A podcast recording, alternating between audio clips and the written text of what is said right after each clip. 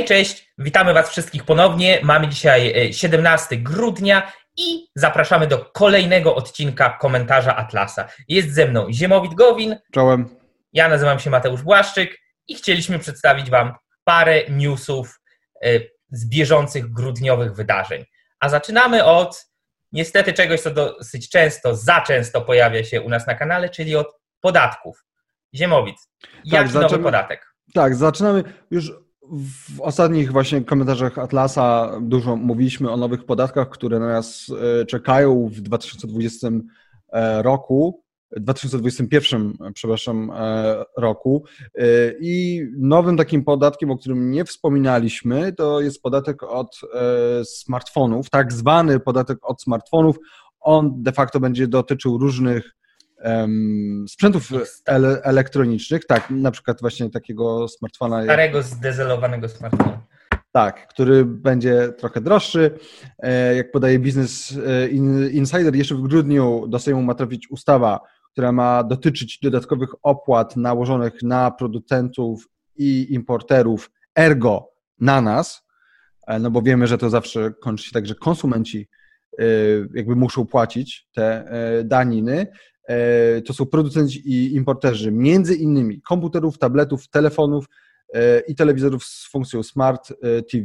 I teraz generalnie ten pomysł to jest pomysł, który jakby Prawo i Sprawiedliwość miało w swoim, miało w swoim programie, to znaczy pomysł nie ten, żeby, żeby smartfony w jakiś sposób szczególnie mm, opodatkowywać, ale żeby, żeby z artystów zrobić E, legitny zawód, to znaczy, żeby oni mieli inny status, e, tak, żeby można im bardziej e, pomagać. No i tutaj głównym powodem tej nowej daniny to, to ma być około 50% przychodów z tego nowego podatku, jest wsparcie dla artystów ze specjalnego funduszu, który się nazywa Wsparcie Artystów Zawodowych. E, no i tutaj głównym, oczywiście głównym ośrodkiem, który mówi o tym jest Ministerstwo e, Kultury e, i ich zdaniem bez regularnych dochodów ze swojej działalności, a wiemy, że teraz właśnie no, wielu artystów, tak by the way, przez działania rządu, no, nie ma jakby tej regularnych dochodów, ponieważ nie ma koncertów, i, i czy nie ma spektakli i wielu, i wielu, i wielu innych e, imprez e, kulturowych czy artystycznych, oni muszą rezygnować z zawodu, czy, czy po prostu zmieniać swój zawód. Przez to, jak mówi Ministerstwo Kultury, w konsekwencji tracimy potencjał intelektualny i kreatywny, uwaga, który jest źródłem innowacji i rozwoju gospodarczego. I ja może tutaj bym już się zatrzymał, bo co by nie mówić o potrzebach intelektualnych, o potrzebach duchowych, które wynikają z działalności artystycznych, to mnie osobiście się nie wydaje, żeby one szczególnie, żeby one miały szczególny wpływ na innowacje y, i rozwój gospodarczy. I rozwój gospodarczy, to znaczy nie wiem jak tworzenie jakiejkolwiek muzyki, i to nie chodzi o to, że teraz będziemy się wyśmiewać tam, że wsparcie dla artystów disco polo, czy, czy, czy, czy dla jakichś tam podrzędnych teatrów. Ta, no i jeżeli są podrzędne, no to faktycznie. Akurat myślę, że DJ-e nie będą uznani za zawodowych e, artystów. Ale no twierdzenie, że, że ten potencjał intelektualny i kreatywny jest źródłem innowacji i rozwoju gospodarczego, no to jest po prostu bzdura. E, źródłem innowacji i rozwoju gospodarczego to jest działania przedsiębiorców, działania startupów i nowych pomysłów na, e, na usługi, na produkty w to działania artystyczne moim zdaniem w ogóle się nie mieszczą. Nie wiem, co ty Mateusz sądzisz na ten temat. No, ja mam takie pytanie wobec tego y, podstawowe, kto dostanie tą pieczątkę na czole, że jest artystą i na przykład czy my możemy to aplikować. No przepraszam, my tutaj y, bawimy i uczymy, tak, edukujemy, y, rozwijamy ducha i emocje naszych widzów. Ja bym też tutaj prosił o bycie zaliczonym do artystów, bo czemu youtuber miałby nie być artystą? Ale y, teraz tak, y, co do twojego pytania, nie no, ja się zgadzam, no, co, co, co by to miało nie znaczyć, że, że, art, że tracimy potencjał intelektualny i kreatywny, który jest źródłem innowacji i rozwoju gospodarczego.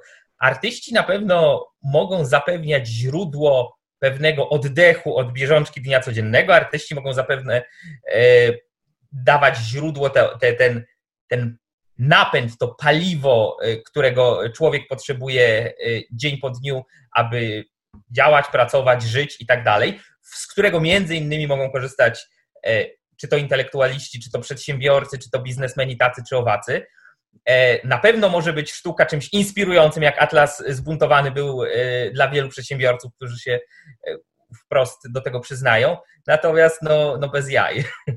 No bez jaj. Więc po pierwsze mamy problem, kto będzie uznany za tego oficjalnego, zawodowego artystę, tak?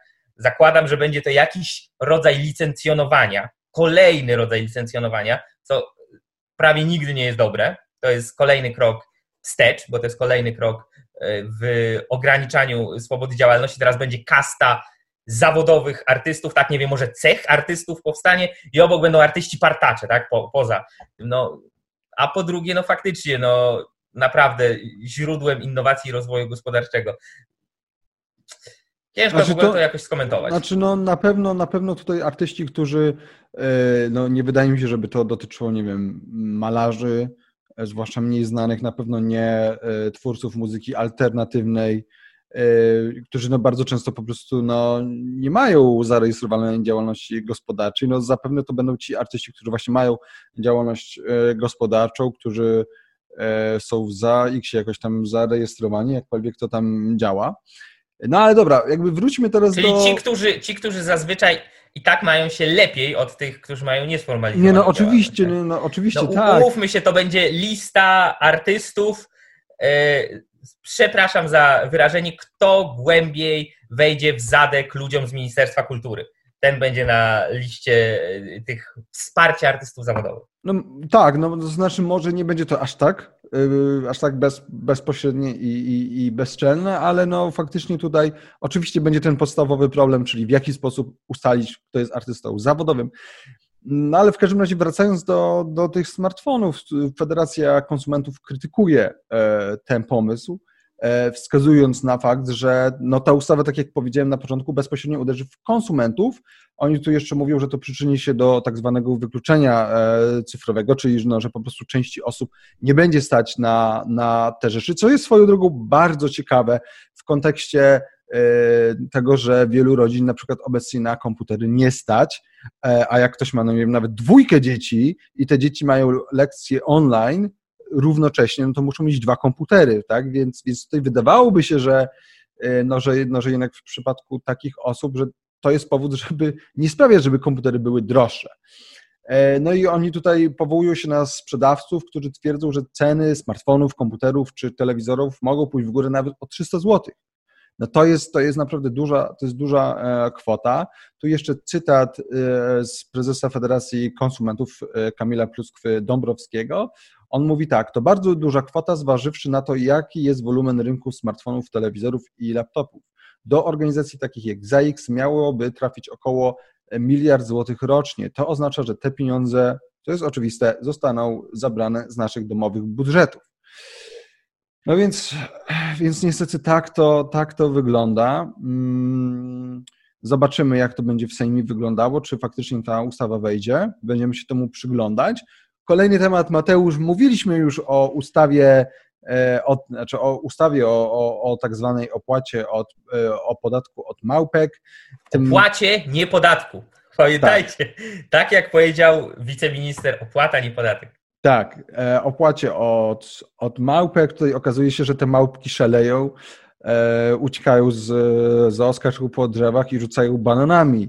Teraz Mateusz, może powiesz, w jaki, w jaki sposób to ich szaleństwo się objawia. Tak, to o czym mówiliśmy, to e, fakt, że od stycznia 2021 wchodzi tak zwana opłata, nie podatek od małpek, czyli opłata od napojów alkoholowych takich małych, fikuśnych buteleczkach, co często panowie przychodzą do monopolowego i widać, że kupują o pojemności do 300 ml.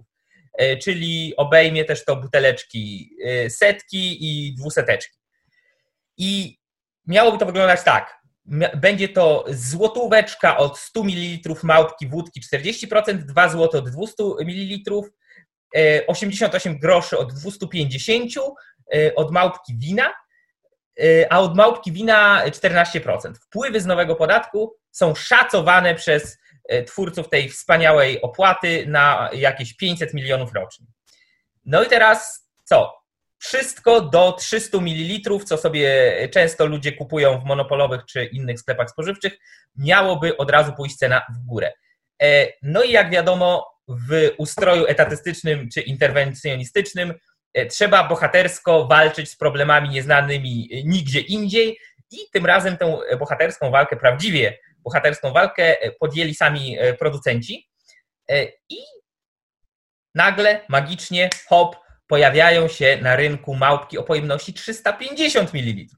O 50 ml większe niż to ustawowe do 300 ml, więc nie będą objęte E, tą planowaną zmianą prawną. I e, takie e, podrośnięte małpki będzie można zakupić w żabkach. W tym żabki będą miały własną markę staromiejską, tego typu 350 plus małpek. Będzie można kupić takie soplice i jest przewidywane, że producenci cydru którzy dotychczas sprzedawali produkty głównie w opakowaniach 275 ml, też wybiorą nieco większe butelki 330. Tak? Na wszelki wypadek. No i ciężko tutaj się nie uśmiechnąć, bo tak jak żabka próbowała obejść w dużej mierze skutecznie ten tak zwany rządowy zakaz handlu w niedzielę poprzez stanie się instytucją quasi pocztową, E, tak też tutaj, jak widać, no, e, producenci alkoholu muszą jakoś sobie radzić, e, aby móc śmiało dostarczać swoje towary na rynku. No i mamy taką instytucję jak Państwowa Agencja Rozwiązywania Problemów Alkoholowych, której to były szef Krzysztof Brzuska ma parę słów do powiedzenia na ten temat. Ziemowit, może, może zacytujesz pana Krzysztofa Brzuskę. Tak. E, w ogóle czekam, aż powstanie Państwowa Agencja Rozwiązywania Problemów wynikających z działalności państwa. To byłaby taka meta e, agencja, która by pokazywała, jak inne agencje po prostu psują e, życie obywatelom. No tutaj się mówi o, mał o małpkach, a tutaj będzie cytat z małpy pra prawdziwej, ludzkiej, E, która, która mówi tak. Od samego początku mówiłem, że nowy podatek należy wprowadzić na alkohole o pojemnościach nie do 300, tylko do 500 ml. A jeszcze lepiej, gdyby wprowadzić podatek od konkretnej dawki alkoholu, niezależnie od pojemności, w jakiej się go sprzedaje. Tylko, że nikt z decydentów nie chciał tego słuchać. No więc tutaj y, mamy niepocieszonego etatystę, który, no, który tak. chciałby dowalić jeszcze mocniej. E, czyli, czyli pan Brzuska jakby zauważa problem i zauważa to, że rozwiązanie rządowe będzie możliwe do względnie łatwego obejścia przez przedsiębiorców i producentów. Natomiast e, ostrze krytyki nie kieruje przeciwko temu, że w ogóle powstaje takie e, rozwiązanie prawne, no tylko, że było no, no za mały obszar obejmowało, tak? Było y, za mało surowe, bo powinno obejmować nie tylko te małpki do 300 ml, tylko w ogóle każdy alkohol, tak? Więc y, no, no, no tak, no wiadomo, że na problem, który y, tworzy rząd, trzeba zrobić co? Zwiększyć kompetencje rządu, aby mógł stworzyć więcej tych problemów. E, myślę, że no tutaj wiele więcej nie trzeba dodawać, no ale pojawia się niestety też kolejny poważny moim zdaniem problem, który dotyczy już głównie nie konsumentów alkoholu, tylko pokolenia młodszego, a mianowicie dzieci i młodzieży, czyli konkretnie uczniów. Uczniów, którzy e, w grudniu Anno Domini 2020 muszą, są zobowiązani do uczenia się w Polsce e, w ramach tak zwanego e, reżimu covidowego czy lockdownowego, czyli siadają przed komputerem z włączoną kamerką i e, muszą e, lampić swoje oczy prosto w tę kamerkę e, z uśmiechem, aby zaliczyć kolejne przedmioty. Ale no, może powiedzmy trochę konkretniej, jakie są z tym związane problemy i jakie pojawiają się zarzuty. Ziemowit? Tak, właśnie pojawiają się głosy, że niektórzy nauczyciele podejmują bardzo dziwne wymogi, to znaczy mają bardzo dziwne wymogi względem, względem e, uczniów. Um, oczywiście zdajemy sobie sprawę z tego, że nauczanie online jest problematyczne samo w sobie. Jednym z problemów jest właśnie to, że oczywiście trudniej jest uczniów sprawdzać, łatwiej jest ściągać, to jest, to jest e, prawda. Natomiast niektórzy nauczyciele, i tutaj, pod, tutaj podkreślam, niektórzy, to nie jest, to nie wynika z działalności ministra Czarnka, rządu, czy jakichś ogólnopolskich stowarzyszeń nauczycieli, tylko po prostu niektórzy nauczyciele wpadli na bardzo dziwne e, pomysły związane z tym, w jaki sposób można odpytywać e, dzieci i jakie stosować metody. I tutaj jedną z metod jest na przykład zasłanianie oczu rękami lub apaszką podczas odpowiadania. Dlaczego? No po to, żeby dziecko nie mogło ściągać. E, niektórzy też muszą zamykać oczy i podpierać ją e, głowę rękami. W taki sposób, by, e, no by było wiadomo, co z tymi rękami się dzieje. Niektórzy nawet nauczyciele wymyślili sobie, żeby lustra stały za tymi dziećmi, czyli każą tym dzieciom postawić lustro po to, żeby widzieć, co tam się w pokoju dzieje, czy przypadkiem gdzieś nie mają jakiejś ściągi. Tutaj Łukasz Korzeniowski ze Stowarzyszenia Umarłych Statutów mówi, to nie tylko apaszki uczniowie opowiadają, że mają patrzeć prosto w obiektyw, stawiać lustro, jak powiedziałem, za plecami, pochylić głowę albo nie pochylać e, głowę. Jeśli kamera się, za, się zatnie również z przyczyn e, technicznych, to będzie jedynka. To poniżające przedmiotowe traktowanie nauczyciele muszą zrozumieć, że nie da się w zdalnej edukacji stosować tych samych metod, co w nauce stacjonarnej. Można pomyśleć raczej o esejach, projektach grupowych, a nie ustawiać uczniów na baczność. E, no i, tutaj, e, no i tutaj do krytyki też przyłącza się innymi ruch Budząca się Szkoła, czy Dopamina Lab. Dopamina Lab wskazuje e, na, na to, że tego typu praktyki godzą w podstawowe prawa dziecka i człowieka, że też są łamaniem granic fizycznych, łamaniem granic psychologicznych. Tutaj jest cytat z Roberta Strzały z Dopamina Lab, to gdybyś Mateusz mógł przeczytać. Jasne. Cytuję to kojarzy się z tresurą, a nie, a nie uczeniem. Wyobraźmy sobie siebie z zawiązanymi oczami odpytywanych z pamięci na forum jakiejś grupy. Przerażające. W szkole wciąż pokutuje ten model edukacji oparty na odpytywaniu, sprawdzaniu, a przecież powinien się opierać na diagnozowaniu postępów i przede wszystkim budowaniu relacji, empatii. Powinniśmy uczyć kompetencji XXI wieku, kreatywności i pracy w grupie, a nie odtwarzania. Koniec cytatu. I ja uważam, że no, trafnie jest tu zauważone to, jak będzie to, to wpływać na i tak już obciążoną i i tak już e, bardzo mocno przez ostatni rok no, skopaną, że tak powiem, e, psychikę uczniów. Cały system nauczania w ramach tego reżimu lockdownowego czy covidowego e, przyczynił się i to jest względnie powszechna e, wiadomość. E, powstało już na ten temat całkiem sporo e, mniej lub bardziej konkretnych badań. Przyczynił się do zwiększenia się poziomu depresji wśród uczniów, do zwiększenia się problemu z różnymi przypadłościami psychicznymi. Szczerze mówiąc, ciężko się dziwić, to jest jakby zrozumiałe, dlaczego tak się dzieje. Natomiast no tutaj widać ewidentnie, że część spośród nauczycieli dokłada do tego całego e, systemowego problemu swoje własne cegiełki, tak aby jeszcze bardziej e, obciążyć uczniów. Teraz tak, nie moją jest tutaj rolą ocenianie, czy faktycznie model edukacji w XXI wieku powinien opierać się przede wszystkim na diagnozowaniu postępów, budowaniu relacji i empatii, ale nawet jeśli chcielibyśmy założyć, że jest potrzebne, konieczne, niezbędne owo odpytywanie, sprawdzanie e, i tak dalej, no to, no to na Boga no, są na to inne sposoby i inne metody. E, to jest jedna rzecz. Druga rzecz, trzeba wziąć pod uwagę cały kontekst tego, w jakim e, w tym roku, w jakich warunkach muszą pracować nie tylko nauczyciele przecież, ale właśnie także uczniowie, rodzice tych uczniów, rodzeństwo tychże uczniów. Przecież to jest wszystko teraz wrzucone do domu. Wszystko to musi się odbywać przed komputerem, który, tak jak sam wcześniej wspomniałeś, e, rodzina może mieć jeden na dwójkę albo trójkę dzieci, może nie mieć w ogóle, może, może nawet mieć odpowiednią liczbę e, tychże komputerów, ale no, na przykład zgromadzonych w jednym pokoju. I co w tym momencie? Jedno dziecko tutaj będzie z jednym lustrem, drugie dziecko tutaj z drugim. I tak dalej, i tak dalej, i tak dalej.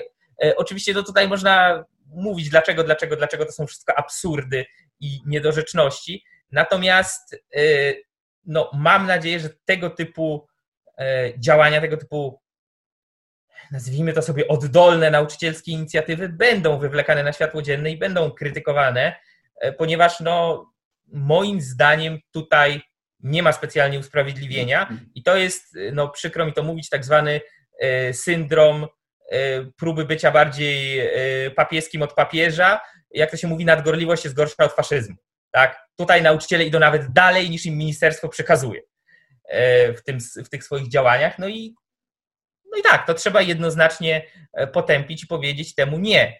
E, już abstrahując nawet od moich osobistych poglądów na cały system nauczania w Polsce, na e, przymus szkolny i na całą państwową edukację, bo tutaj to mógłbym zrobić mały rant i, i mówić na ten temat z godzinę i za wiele pozytywnych rzeczy bym nie powiedział, ale no tak czy siak myślę, że tutaj warto powiedzieć, że i dlaczego jest to złe, warte ukazania i warte potępienia.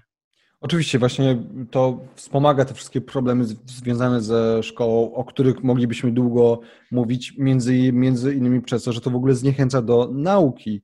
E, no i też, tak jak powiedziałeś, właśnie przyczynia się do pogłębiania jakichś tam problemów. Właśnie część z tych dzieci, ponoć z tego, co czytałem, właśnie nie widzi nic złego w tym, więc to pokazuje, jak to głęboko zachodzi, że ten nauczyciel to on po prostu nam może kazać, co mu się żywnie e, podoba. No jest to, jest to faktycznie e, chore. No, na szczęście właśnie wiele osób to dostrzega, wielu nauczycieli to krytykuje też te, też te osoby, o których, które tutaj cytowaliśmy, to też są osoby, które uczą, więc na szczęście widać, że są, że są też mądre tutaj e, głosy. E, no, są, też, są, są też osoby, które w żaden sposób nie chcą wywierać presji na uczniach. Niektórzy odchodzą od sprawdzianów i od ocen, wskazując na to, że uczniowie sami się do nich zgłaszają, jak czegoś nie rozumieją i że generalnie są bardziej chętni do nauki i do jakiejś współpracy i to mi się wydaje taką podstawową, taką podstawową rzeczą, żeby właśnie szkoła się nie wydawała jakimś więzieniem. E, tak, i ja tylko jeszcze tutaj mhm. jedną rzecz sobie pozwolę dodać, że zwłaszcza w takiej sytuacji, bo pomyślmy jak to wygląda. E, dzieci e, są zamknięte, dzieci czy młodzież e, w dużej mierze są zamknięte w domach. W godzinach, do której do 16 dzieciaki do 15 czy 16 roku życia nie mogą same wychodzić z domu, dobrze pamiętam? No jeżeli to wciąż chyba, obowiązuje. Chyba, chyba tak to było. Wszystko jest pozamykane. Nie mogą sobie wyjść, nie wiem, do McDonalda u mnie zawsze w Tomaszowie wszyscy, jak tylko McDonald's pierwszy w Tomaszowie otworzył, jedyny, jak dotąd to było miejsce spotkań całej tomaszowskiej młodzieży. Nie mogą sobie wyjść, nie wiem, na kawę. Starsza młodzież nie może sobie wyjść na piwo, bo nie ma gdzie. Siedzą w tych domach, straszy się ich tym, że mają siedzieć w tych domach i że jeszcze to potrwa, bo nawet jak zostaną zaszczepieni, to i tak e, będzie trzeba nosić maseczki, nadal będą e, duża część obostrzeń obowiązywała i tak dalej. Więc siedzą tam w dużej mierze, no ciężko, żeby było inaczej, nudzą się, po prostu już mają tego dość. E, I tutaj nagle mają szkołę, która mogłaby być teoretycznie jakąś odskocznią dla nich.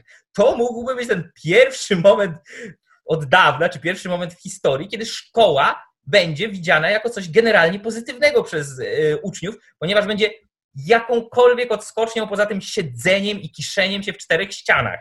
I zamiast wykorzystać to i spróbować właśnie zbudować ten nowy, lepszy, bardziej pozytywny, bardziej przyjazny obraz szkoły i nauki w ogóle jako takiej, że nauka jest czymś fajnym. Patrzcie, my nie musimy was teraz cisnąć, nie musimy was teraz tutaj e, dobijać sprawdzianami, kartkówkami e, i jakimś e, ścisłym rygorem szkolnym, ale możemy się w fajny sposób nauczyć czegoś nowego. My wam będziemy tutaj jako pewien rodzaj przewodników, my nauczyciele, a nie katów, którzy stoją z batem nad wami, to zamiast to właśnie wykorzystać w ten sposób, no nie, no to, no to, no to trzeba y, zbudować kolejny karcer, tym razem y, ze szkoły przed domowym komputerem. No ale, no cóż. No dobra, przechodzimy dalej do ostatniego tematu. Dzisiaj LOT będzie mógł liczyć na pomoc od państwa. E, to jest nieoficjalna informacja, że państwo polskie ma pomóc narodowemu przewoźnikowi Jak podaje Polsat News.pl za Business Insider, lot ma dostać prawie 3 miliardy złotych, dokładnie 2,8 miliarda złotych z transzy pomocowej. 1 miliard z tej kwoty ma być przeznaczony na podwyższenie kapitału zakładowego spółki, Pozostałe 8,1,8 miliarda e, złotych e, z Polskiego Funduszu Rozwoju ma pójść na pożyczkę płynnościową. Póki co te informacje, e, Ministerstwo tych informacji, Ministerstwo Aktywów Państwowych, które się tym zajmuje, które przypomnę, że jest skierowane przez Jacka Sasina, nie potwierdza tej informacji, ale no, ostateczne rozstrzygnięcie tej kwestii będzie E, ma być jeszcze przed e, świętami Bożego Narodzenia. I tutaj, Mateusz, jak w ogóle oceniasz tę kwestię pomocową? No bo mamy, mamy lot, który, tak jak wiele innych e, przewoźników na całym świecie, traci ogromną sumę pieniędzy siłą rzeczy, ponieważ no, ludzie mniej latają albo po prostu nie mogą, nie mogą latać. Jak ty to widzisz, takie działanie państwa? No, to jest po prostu E, kolejny, kolejny problem widoczny e, po pierwsze w państwach rozdawniczych, w państwach, które bawią się we wspieranie tego czy innego sektoru gospodarki, a po drugie w państwach e, z ogromną częścią, a Polska wśród krajów zachodnich jest takim państwem z ogromną częścią państwowej własności, czy to środków produkcji, czy jakichkolwiek innych elementów. Rzeczpospolita Polska nadal stoi bardzo wysoko w rankingu wśród państw Europy, czy w ogóle państw Zachodu, jeśli chodzi o udział państwa w PKB, czy, czy to w PKB, czy udział państwa w właśnie w posiadaniu aktywów, w posiadaniu tak zwanych przedsiębiorstw państwowych i tak dalej, z których lot jest jednym z nich. No i tradycyjnym problemem jest tutaj, że tutaj to jest odgórnie wybierane, wybieranie y, zwycięzców i przegranych, tak? Po prostu, no, to jest państwowa firma. LOT jest takim troszeczkę oczkiem w głowie rządu i to już od dosyć dawna widać. No więc LOT będzie rozpieszczany, dopieszczany i dostanie 3 miliardy, czy prawie 3 miliardy. Inne linie lotnicze, who cares, tak? To w tym momencie to jest trochę w ten sposób można powiedzieć. No, co tu w zasadzie można skomentować? Lot i tak moim zdaniem był i jest już mocno faworyzowany jako linia lotnicza. Y, czy jest to wina samego lotu i czy trzeba się czepiać tutaj zarządu lotu jako takiego? No, wydaje mi się, że nie, a jeśli już to nie w pierwszej kolejności. No ale w takim systemie, w takim ustroju i w takim klimacie politycznym, jaki, jaki mamy, nie jest to niczym zaskakującym. E, szkoda mi tylko linii lotniczych, które nie są e, niczyim oczkiem w głowie i nie są tak e, rozpieszczane, dopieszczane i, i głaskane po główce. Szkoda mi wielu tak zwanych tanich linii lotniczych, które po prostu ledwie przędą albo padają jak muchy, bo nie mogą sobie radzić. No i tutaj myślę, że jedynym długoterminowym rozwiązaniem jest przywrócenie możliwości e, normalnych, normalnie działających lotów międzynarodowych. No. Ja w tym roku, gdyby była taka możliwość, zresztą ty, Ziemowit też, bylibyśmy na e, konferencji w Austin w Teksasie, tak? No, czyli jakaś linia lotnicza by na nas zarobiła chociażby z tego powodu. Ja też miałem lot do Wiednia i tak dalej, i tak dalej, który, który też odwołałem i połowę E, mi zwrócono, więc tak czy siak linia musiała mi zwrócić te pieniądze. No i dopóki, dopóki to będzie wyglądało tak jak teraz, to wszystkie tego typu działania, pieniążki dla lotu, pieniążki dla innej linii lotniczej, no to to są działania może, może nie tyle pozorowane, chociaż w dużej mierze tak, ale no to są krótkoterminowe, doraźne działania, które jakby no ktoś komuś zabiorą, ktoś dostanie. To jest najprostsze podsumowanie. No. Nie wiem, jak ty uważasz. Ja, ja się podpisuję w 100% e, po tym, co powiedziałeś. Dobra, to już tyle, jeżeli chodzi o newsy. Chcia, chciałem na końcu, bo to była niedawno głośna sytuacja, w której e, była uroczystość e, w kościele związana z obchodami 29, 29 urodzin Radia Maryja. Tam był między innymi minister sprawiedliwości prokurator generalny Zbigniew Ziobro, też było kilku innych ministrów, było wielu, było wielu hierarchów kościelnych, no i słowa ojca Rydzyka, które były bardzo kontrowersyjne. Od, od razu powiem, że on za nie po kilku dniach przeprosił, tak częściowo sugerując, że trochę nie o to mu chodziło, że trochę to jest to wyrwane z kontekstu, no ale w każdym razie odnosił się mm, generalnie do, tak to brzmiało, jakby odnosił się do pedofilii, a na pewno do tych, którzy pedofilii y, chronią. Tak tutaj chodziło o biskupa Janiaka i powiedział, zgrzeszył, no zgrzeszył, a kto nie ma pokus. E, no i to oczywiście, i to wywołało naprawdę w zrozumiały sposób ogromne oburzenie. Oburzenie wywołało to, że tam między innymi siedział Rzecznik Praw Dziecka, e, który oczywiście potem, post factum, wszyscy to, niektórzy z PiSu próbowali tłumaczyć, że to jest E, no, że to było właśnie z kontekstu wyjęte. Sporo spisu e, i, o, i ogólnie z, ze Zjednoczonej Prawicy e, to mocno skrytykowało. Również ci, którzy nic nie zrobili, jak byli na tym nabożeństwie, to było nabożeństwo, trochę impreza, w sumie nie wiadomo co. Oczywiście cała opozycja i wiele osób, co zrozumiałe i nic dziwnego, potem pocisnęło. Więc tutaj no, w pewnym sensie i, i wskazano to, co jest ciekawe, to to, że po raz pierwszy się jakby ojciec Ryzyk przeprosił za coś. Więc to też, więc to też jest znamienny fakt. Natomiast y, ja chciałem, żebyśmy my wyrazili swoje opinie, co my sądzimy na ten temat. Mateusz, ja nie wiem, jak ty, jak ty w ogóle o tym usłyszałeś, co pomyślałeś. Znaczy, przyznam, że dowiedziałem się o tym z lekkim opóźnieniem i znaczy, nie, nie, o tyle nie było to dla mnie jakieś wielkie zaskoczenie, że no, ojciec Tadeusz Rydzyk jakby słynie z tego, że potrafi, jak to się mówi, coś chlapnąć i on potrafi dowalić, e, dowalić węgla do pieca. E, wydaje mi się, że, to znaczy tak, nie wydaje mi się. Z całą pewnością było to e, no, sformułowanie delikatnie rzecz biorąc oburzające, e, nie na miejscu i no, i bagatelizujące poważny, poważny problem, dobrze, to, to z jednej strony wydaje mi się, że tak czy siak nie powinien absolutnie e, czegoś takiego mówić. Z drugiej strony wydaje mi się, że faktycznie e, on mógł mieć trochę co innego na myśli, w sensie ta kwestia wyjęcia jego słów z pewnego kontekstu, coś w tym może być, co nie zmienia faktu, że w ogóle e, nie powinny takie słowa paść.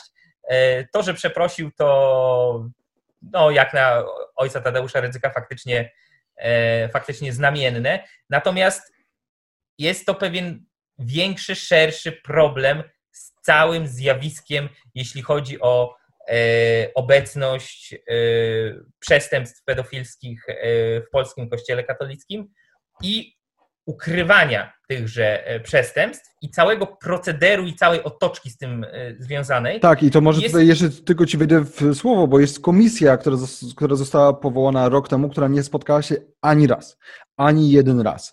I z jednej strony mamy ludzi takich jak e, ksiądz Zalewski, mamy, takich, mamy takie osoby jak ten z Frondy. Terlikowski. Telikowski, tak, którzy właśnie wskazują na te problemy i jakby chcą mocno walczyć z tym e, problemem e, pedofilii w kościele. A tutaj okazuje się, że część hierarchów kościoła wcale nie chce z tym e, walczyć, część wprost zamiata to pod dywan. I też nie widać jakiejś wielkiej woli politycznej, co, co wydaje mi się bardzo, bardzo dziwne. Tak, no tutaj dobrze, że wspomniałeś, bo też chciałem o tym powiedzieć a propos księdza Izakowicza Zalewskiego on chciał do tejże komisji wejść i co więcej, on był przez niektórych sygnowany, że tak powiem, przynajmniej e, no, polecany na bycie szefem tej komisji, głową. E, I o ile z, z tym czy innym poglądem e, księdza Izakowicza Zalewskiego ja się mogę oczywiście nie zgadzać, o tyle nie mogę mu odmówić pewnej niezłomności i bezkompromisowości. I uważam, że w tym wypadku byłby to naprawdę dobry wybór, jeśli chodzi o księży Kościoła katolickiego, którzy mieliby się znaleźć w takiej komisji. No ale jak wiemy, jego kandydatura została, mówiąc brzydko, uwalona. Nie tylko nie został szefem tejże komisji, w ogóle w niej nie funkcjonuje jako taki oficjalnie, więc jakby no jest to bardzo zły sygnał, jeśli chodzi o, o tak jak powiedziałeś, wolę polityczną, czy w ogóle, w ogóle dobrą wolę rozwiązania e, tego problemu, tak? I... Co mi się wydaje naprawdę dziwne, ja tego nie rozumiem w ogóle, e, ani nie rozumiem tych hierarchów kościelnych, którzy nie widzą po pierwsze tego, że jest to samo w sobie zło, i nie chcą z tym walczyć, a po drugie, że no nie widzą tego, że to, że, to, że to działa przeciwko Kościołowi. Ale też nie rozumiem tych polityków, którzy de facto z tym niewiele, niewiele robią. No ale dobra. E, to jest w ogóle no to, osobny temat, którym moglibyśmy się zająć, tak? To ma, to ma bardzo wiele jakby powiąza bardzo wiele powiązanych jest z tym rzeczy, bo to jest temat związany z kościołem i religią, z polityką, z powiązaniami na granicy Kościoła i polityki, e, z układami pomiędzy hierarchami Kościoła. E, I co więcej, i to też jest w dużej mierze z tym związane, z, no, z brakiem lustracji w Kościele po, po 89, ponieważ nie wiem, czy zaskakująco, czy nie, ale no jest bardzo dalece idąca korelacja pomiędzy przypadkami e, księży e, oskarżanych czy skazanych za przestępstwa na tle e, pedofilskim, a księżmi związanymi z bezpieką, tak? a księżmi TW. No, chociażby w zeszłym miesiącu chyba był pogrzeb taki dosyć oprotestowany tego księża, tego księdza, który miał właśnie zarzuty jednego i drugiego rodzaju. A był, zapomniałem nazwiska. Ja no przepraszam, nie, nie, nie, powiem, ale był ksiądz wysoko postawiony w hierarchii, e, zmarł, miał pogrzeb, taki bardzo uroczysty i tak dalej.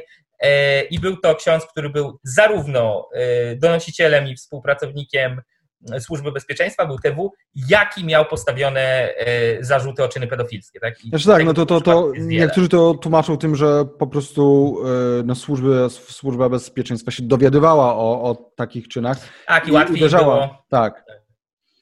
No, także no, co z tym będzie dalej, z, tym, z tą sprawą, to zobaczymy, tak. No, akurat tak jak bardzo nie lubię jakiejś ostrej działalności państwa, tak tutaj uważam, że państwo powinno wyjść po prostu z butem e, do kościoła i, i przede wszystkim też powinno się zmienić prawo, bo to, jakie są niskie wyroki za przestępstwa seksualne w Polsce, to też jest po prostu absurdalne, ale Zostawmy już ten temat. E, no wiadomo, że trzeba się zajmować mafią VAT-owską, bo to jest największy problem. No tak, oczywiście, tak. E, no i oczywiście e, alkoholizm i małpki, no i oczywiście złe spółki komandytowe. No to, to, to są wrogowie. Tak. Nie, nie przestępcy, nie, nie gwałciciele, nie No nie ma, nie ma nic prawdziwie. gorszego od tych prywaciarzy, którzy próbują zarobić tak. i sprzedać dobre produkty po niskiej cenie. Najgorzej. Najgorzej. Dobra, kończymy na tym dzisiaj. Niezbyt, tym niezbyt optymistycznym akcentem. Tak, tym niezbyt optymistycznym akcentem kończymy dzisiejszy odcinek. Widzimy się następnym razem. Trzymajcie się. Cześć. Na razie, hej.